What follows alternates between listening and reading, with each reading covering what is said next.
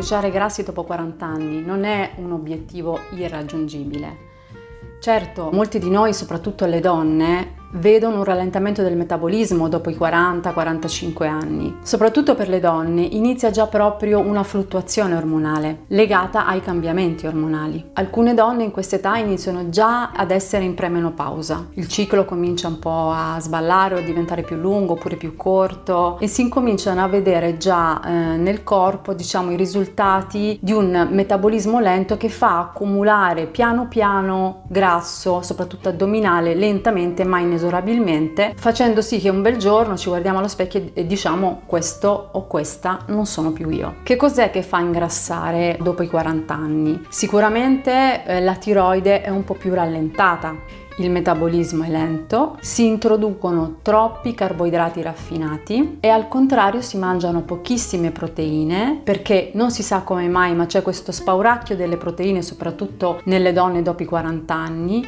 si introducono pochissimi grassi essenziali e vi è un'intossicazione dell'organismo legata proprio a un tempo prolungato di errori alimentari o di errori di vario tipo, di vario genere che hanno fatto sì che si sia formata quindi questa situazione di tossemia, cioè di un eccessivo carico di tossine che il corpo non riesce a smaltire. Siccome il grasso che noi accumuliamo è un deposito dove le tossine si annidano molto volentieri e non è soltanto un posto dove si stoccano le cellule di grasso. Il grasso è un vero e proprio organo ormonale, è stato proprio scoperto dagli scienziati recentemente l'incredibile effetto che fa sui livelli di infiammazione. È stato proprio scoperto che il, il grasso è veramente un organo che è in grado di produrre citochine infiammatorie, quindi che scatena tutta una serie di reazioni ormonali nel nostro organismo legate proprio anche allo stile di vita, a quello che introduciamo con gli alimenti, eccetera. In una donna, soprattutto dopo i 40 anni, è importante capire questo. Per quanto riguarda la tiroide, certamente è un organo importantissimo per la nostra salute, è veramente una centralina per noi donne e ci sono studi che confermano sempre di più l'aumento dei disturbi della tiroide nelle donne dai 30 ai 50 anni. Ma perché questo? Perché la tiroide comincia a dare dei problemi, si impigrisce oppure al contrario fa un iperlavoro Sicuramente lo stress fa pad- la fa da padrona in questa situazione. Dobbiamo dire che l'età dai 30 ai 50 anni nelle donne è un'età normalmente di grandi cambiamenti.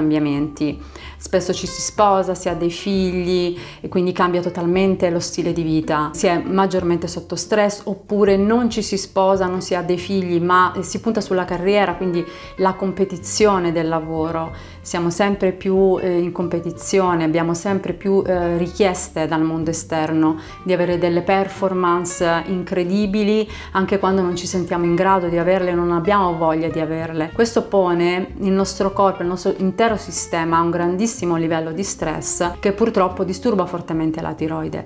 La tiroide che è la centralina nel, nel metabolismo, se viene disturbata, quindi con tutti i problemi che può causare, sicuramente lavorerà anche in negativo per quanto riguarda l'accumulo di peso. La regolazione del metabolismo è un fattore estremamente importante soprattutto con l'andare avanti dell'età. Le ovaie in una donna dopo i 45 anni iniziano a produrre sempre meno estrogeni e progesterone. Le ghiandole surrenali producono più ormoni che fanno trattenere i liquidi e favoriscono la formazione anche di tessuto adiposo addominale, che è quel grasso che viene definito viscerale, che è il più difficile da smaltire. Anche l'assunzione di, eccessiv- di un'eccessiva eh, quantità di carboidrati raffinati fa aumentare, diciamo, quella che noi chiamiamo la pancetta. Questo perché l'aumento di, di cereali raffinati e di carboidrati provoca picchi glicemici incredibili con alto rilascio di, di glucosio nel sangue che deve essere sempre regolato dall'insulina. L'insulina prova a togliere un po' di zucchero dal sangue e a stoccarlo nei muscoli nel fegato, quando poi lì non c'è più posto deve stoccarlo per forza da qualche parte e il posto preferito sicuramente sono le cellule di grasso che sono eh, diciamo collocate più che altro intorno al girovita. Ecco perché soprattutto dopo i 40 anni si inizia ad accumulare centimetri di troppo proprio lì. Poi non dimentichiamo che un fattore determinante che dopo i 40 anni si inizia a ridurre la massa muscolare, quindi il muscolo inizia a perdere proprio tonicità, forza e volume. Quindi in questo momento sarebbe davvero essenziale che invece ci fosse un maggiore consumo di proteine, anziché aver paura delle proteine di cui non dobbiamo assolutamente aver paura, anzi al contrario dovremmo più aver paura dei cereali, eh, de- delle farine, degli zuccheri, chissà perché questi ci sembrano ancora light in confronto invece a una fetta di carne o a un uovo o a del pesce. Ecco, questo invece sarebbe molto importante cominciare a consumarlo in quantità maggiore, soprattutto dopo i 40 anni. Così come i grassi acidi essenziali. Perché abbiamo paura dei grassi? Ci hanno insegnato che questi grassi sono pericolosi per la nostra salute, per il colesterolo? Bene, allora ti dirò una cosa, che proprio eh, il colesterolo basso, uno dei problemi che viene più frequentemente riscontrato nelle donne dopo i 40 anni. Il colesterolo basso purtroppo porta a altri problemi. Innanzitutto non riusciamo a sintetizzare la vitamina D che il nostro corpo produce esattamente dal colesterolo, si riesce a trasformare dal colesterolo. La vitamina D è molto importante per l'umore, per il metabolismo e per tutta una serie di funzioni che abbiamo già tante volte spiegato. Per cui il colesterolo basso, quindi, che sembra una chimera da raggiungere, in realtà non è una condizione accettabile. Inoltre le donne hanno sempre più paura dei grassi, come dicevo. Invece un corretto apporto di grassi a ogni pasto, che sia colazione, pranzo e cena, per permette innanzitutto la lubrificazione del sistema nervoso e di tutti i, i sistemi, c'è cioè un'oleazione proprio dei sistemi interni al nostro organismo e aiuta anche il metabolismo. Diciamo che lo stato da augurarsi costante da avere dopo i 40 anni sarebbe proprio lo stato di chetosi, cioè uno stato in cui l'organismo non riceve glucosio da fuori e riesce a produrre energia da dentro proprio sfruttando i chetoni che il nostro fegato e il nostro corpo riesce a produrre. Quindi per bruciare i grassi dopo 40 anni cosa si può fare? Allora, innanzitutto non farti mai mancare i grassi essenziali. Uno perché combatti la secchezza delle mucose che ovviamente si fanno presenti dopo i 40 anni. Quindi il grasso è un lubrificante, il grasso è un idratante profondo dei tessuti, quindi non, non basta più la crema cosmetica da mettere eh, sul viso, ma c'è bisogno veramente di idratare da dentro. Oltre al fatto che i grassi danno tantissima sazietà, danno calma, danno veramente una grandissima centratura che ti toglie proprio da quel picco costante di, di voglia, di zuccheri che, che ti viene soprattutto in determinate fasi dei nostri cicli ormonali, sia che tu abbia il ciclo che non ce l'abbia più, comunque queste fasi si continuano a ripetere. Un'alimentazione di tipo ketogenico può essere assolutamente d'aiuto per evitare quegli sbalzi non solo ormonali ma anche proprio psicoemotivi che sono tipici di questa età. Noi in questa età cominciamo a fare dei bilanci eh, se abbiamo dei figli che sono già cresciuti, guardiamo un po' la nostra vita, cerchiamo di capire che ruolo abbiamo nel mondo e se non ci piace quello che abbiamo intorno, quello che abbiamo costruito e ci sentiamo insoddisfatte di noi stesse, e qui mi rivolgo soprattutto alle donne, sicuramente il primo posto dove ci rifuggeremo è il cibo, andando a ricercare non cibi sani, ma sicuramente cibi che ci devono in quel momento confortare, quindi comfort food, che in realtà non è altro che junk food molto spesso. E questo spinge a un circuito sempre sempre più vizioso di ricerca di calma attraverso cibi che invece ti intossicano, invece che calmarti ti causano problemi molto forti di ansia, depressione, stanchezza, non riesce a dormire bene la notte. Appunto il discorso della melatonina per esempio in questo momento è importantissimo. Ci sono molte donne che iniziano a assumere melatonina dopo i 40 anni perché hanno bisogno di dormire. In realtà la melatonina dovremmo cercare di produrla noi e in che modo la produciamo? Sempre attraverso l'alimentazione, soprattutto riequilibrando i livelli di cortisolo, che è un antagonista della, mel- della melatonina.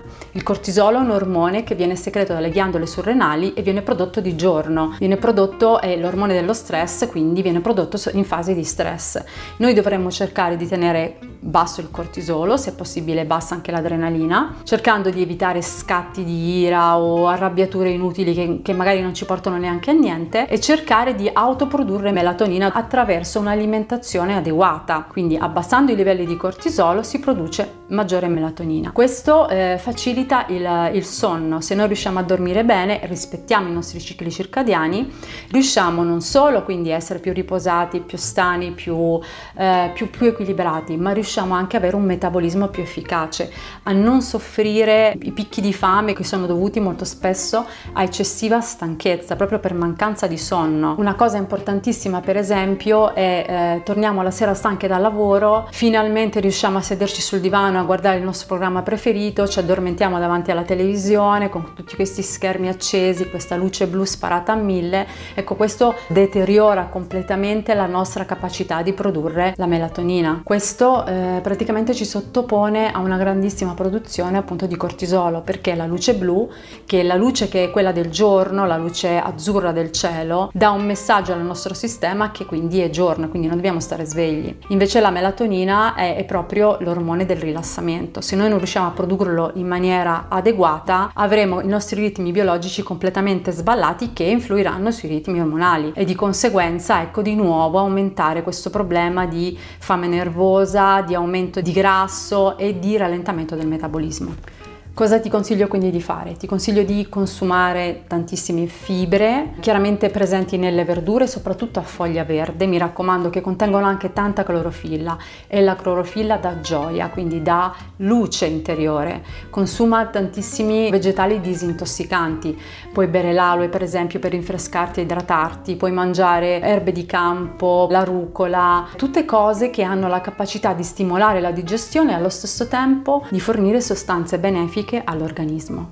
Consuma più vitamina E e più vitamina D, quindi vitamine diciamo liposolubili sono molto importanti. La vitamina E ha un'azione regolatrice sugli ormoni prodotti dall'ovaio e questo può stabilizzare i livelli di estrogeni, quindi se soffri di insonnia, di secchezza, di vampate di calore, di palpitazioni, sicuramente avrai tantissimi vantaggi usando la vitamina E. La puoi introdurre benissimo attraverso l'alimentazione, quindi tutti gli alimenti che possiamo definire ketogenici come il salmone, le sardine, il tonno, le uova, il merluzzo, ma anche verdure come gli asparagi o i semi per esempio. La vitamina D come integratore non finiremo mai di dire quanto è assolutamente importante, non la introduciamo abbastanza con l'alimentazione, quindi è importantissimo introdurla e eh, cerca di nella giornata di sistemare i pasti in maniera adeguata, ovvero anche se devi correre la mattina e avrai tantissime cose da fare, cerca di aumentare la quota di alimenti che assumi nella prima parte della giornata.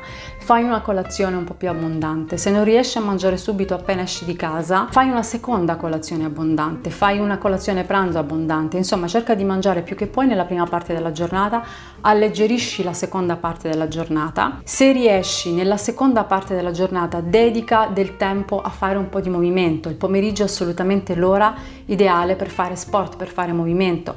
Se questa cosa non ti è possibile perché sei al lavoro, cerca di camminare di più quando torni e vai al lavoro. Insomma, c'è bisogno che comunque ogni giorno tu riesca a dedicare una frazione di tempo a te stessa e al movimento. Ecco, il dedicare il tempo a se stessi è sicuramente una, un'azione fondamentale per poter mantenere l'equilibrio dopo i 40 anni. Come dicevo, eh, a quest'età siamo sottoposti a tutta una serie di pressioni, di richieste anche dal, dalla parte del mondo esterno che non sempre vogliamo o siamo in grado di soddisfare e questo può portare a una compressione del dell'intero sistema. Quindi quando io ti parlo di bruciare i grassi dopo i 40 anni non voglio parlare solo dell'alimentazione, ma voglio parlare proprio dell'equilibrio psicofisico che puoi raggiungere aiutandoti con tanti sistemi, la meditazione, anche alcuni piccolissimi esercizi da fare al mattino prima di uscire di casa e la sera prima di andare a dormire in maniera proprio da stemperare tutto lo stress della giornata. Sono delle, degli spazi importanti, importantissimi che ti devi dedicare e a cui non devi rinunciare. In questo periodo sei più sensibile agli zuccheri, ai carboidrati, che devi cercare di evitare assolutamente, facendo sì che il tuo zucchero sia il sale, aumentando quindi la quantità di sale e diminuendo quella di zucchero. Ti sembrerà una eh, ricetta contro tendenza, ma io sto parlando del sale, quello ricco di oligoelementi. Mi raccomando non il sale da cucina, il sodio puro, ma un sale che contenga tutti quanti gli oligoelementi che servono per l'equilibrio psicofisico e soprattutto anche proprio per gli scambi elettrici del cervello. Per esempio ti consiglio un sale integrale, per esempio un sale che uso io molto spesso che è veramente buono che è il sale Maldon. Quel sale Maldon è un sale scozzese che puoi mangiare anche eh, sgranocchiandolo perché sono dei fiocchi di sale. Ogni tanto hai bisogno anche di quello quello, mentre invece devi evitare il sale, quello contenuto negli insaccati, quello nascosto nei prodotti conservati che ovviamente non devi mangiare, nei formaggi stagionati industriali, ecco quello lo devi evitare perché ti produce ritenzione idrica, nervosismo, mal di testa. E per aiutarti anche contro questa sensibilità agli zuccheri, quindi per prevenire diciamo l'aumento di peso a cui siamo più sensibili dopo i 40 anni, può essere anche, può venire in aiuto anche l'omeopatico Tuya che io utilizzo normalmente nella versione classica in monodose a una diluizione molto alta, quindi a una LM che possa lavorare sui piani anche più sottili, quindi non solo fisici ma anche psichici ed emotivi. Per quanto riguarda diete drastiche non ti consiglio di farle, io ti consiglio di eh, mantenere sempre un regime piuttosto equilibrato tutti i giorni, quindi la presenza di proteine adeguate alla tua situazione, ai grassi adeguati alla tua situazione, le fibre